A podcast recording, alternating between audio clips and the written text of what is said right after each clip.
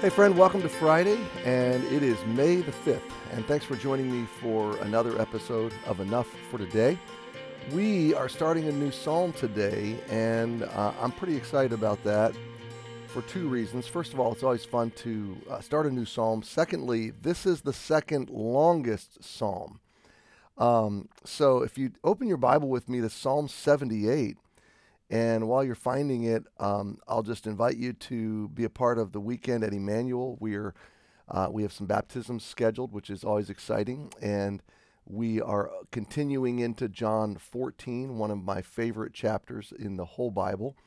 So there's just uh, a lot to learn in this chapter as we continue to to follow John's gospel verse by verse.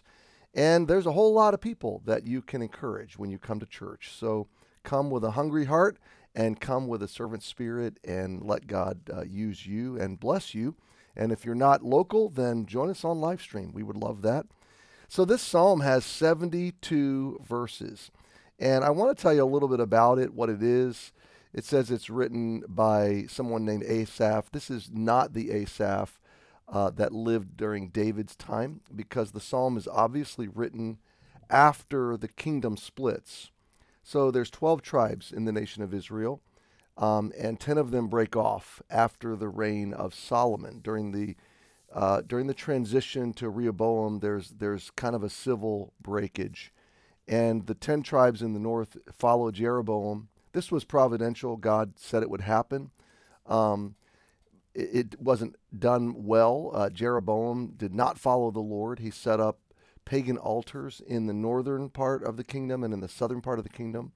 But just north of Jerusalem, um, at the border, you come into the tribe of Ephraim, and, and it was the largest of the tribes, landmass and largest in size and scope. And so the northern tribes are often referred to as Ephraim.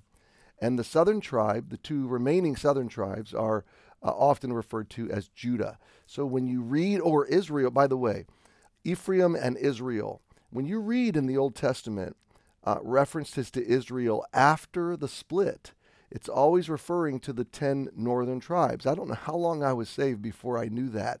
Um, but when you're getting through second, First and Second Kings, First and Chronicles, and the kingdom split, and you read about that northern, uh, well, Israel is often referred to. That's the northern tribes. When you read about Judah, that's those southern two tribes. Okay, so with that said, what is this psalm? This psalm, in the first eight verses, there's an introduction about following the Lord and why we should learn, essentially, learn from the past, and how, how we should prepare our, our children, next generations, how we need to get ready to hand off our faith forward to the next generations.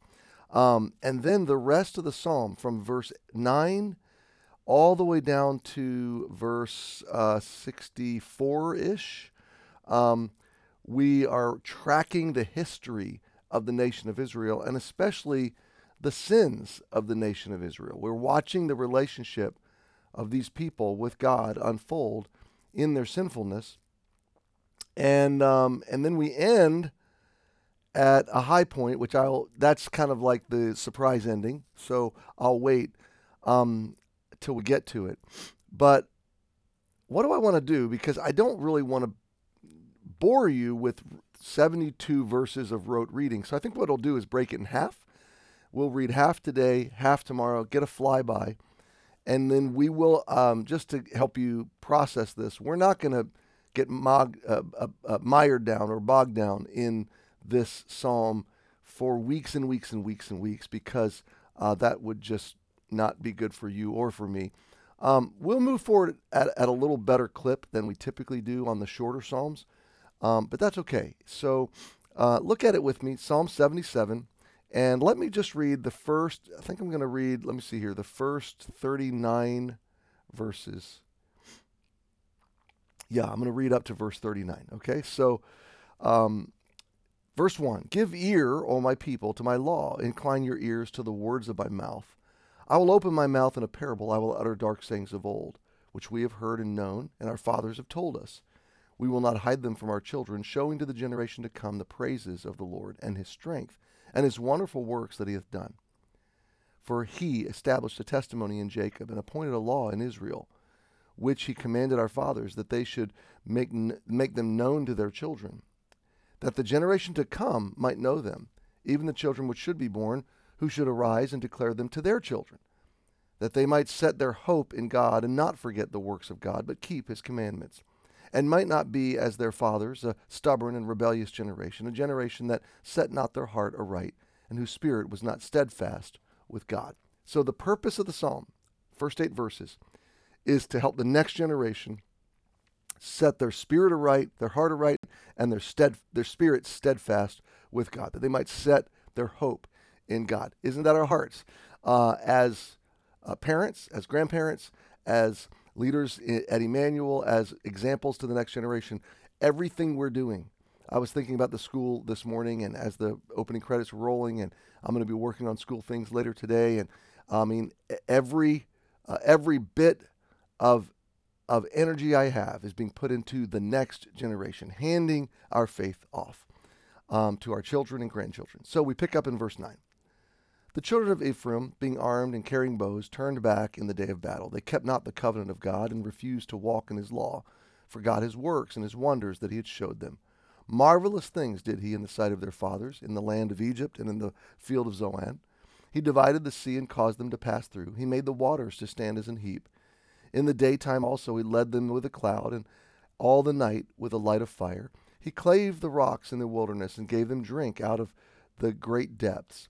He brought st- streams also out of the rock, and caused waters to run down like rivers. And they sinned yet more against him by provoking the Most High in the wilderness. They tempted God in their heart by asking meat for their lust. Yea, they spake against God. They said, Can God furnish a table in the wilderness? Behold, he smote the rock that the waters gushed out and the streams overflowed. Can he give bread also? Can he provide flesh for his people? Therefore, the Lord heard this and was wroth. So a fire was kindled against Jacob, and anger also came up against Israel, because they believed not in God and trusted not in his salvation. Though he had commanded the clouds from above and opened the doors of heaven, and had rained down manna upon them to eat, and had given them of the corn of heaven, man did eat angels' food. He sent them meat to the full. He caused an east wind to blow in the heaven, and by his power he brought in the south wind. He rained flesh upon them as dust, and feathered fowls like as the sand of the sea. And he let it fall in the, in the midst of their camp and round about their habitation. So they did eat, and they were well filled, for he gave them their own desire. They were not estranged from their lust, but while their meat was yet in their mouths, the wrath of God came upon them, and slew the fattest of them, and smote down the chosen men of Israel.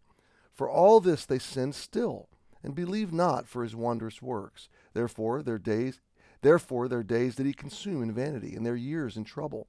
When he slew them, then they sought him, and they returned and inquired early after God, for they remembered that God was their rock, and the high God the Redeemer. Nevertheless, they did flatter him with their mouth, and they lied upon him with their tongues.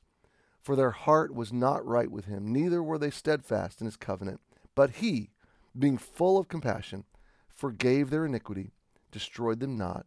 Yea, many a time turned he his anger away, and did not stir up all his wrath. For he remembered that they were but flesh, a wind that passeth away and cometh not again. Oh, I can already see. We're going to have a blast going through this psalm. It's a chronicle of history, but I don't know if you notice this, but it's also a chronicle of God's heart. And we see in big picture uh, man sins over and over and over. Man turns away. Man re- rejects. But God is still compassionate. God is still a saving, redeeming uh, God of grace, God of mercy. What a great start. So we'll pick it up here tomorrow. We'll read 40 to 72, and then we'll roll forward uh, as we press into Psalm 78. I think this is going to be a fun journey, different than most of our Psalms, and that'll be good. Have a great Friday. See you this weekend.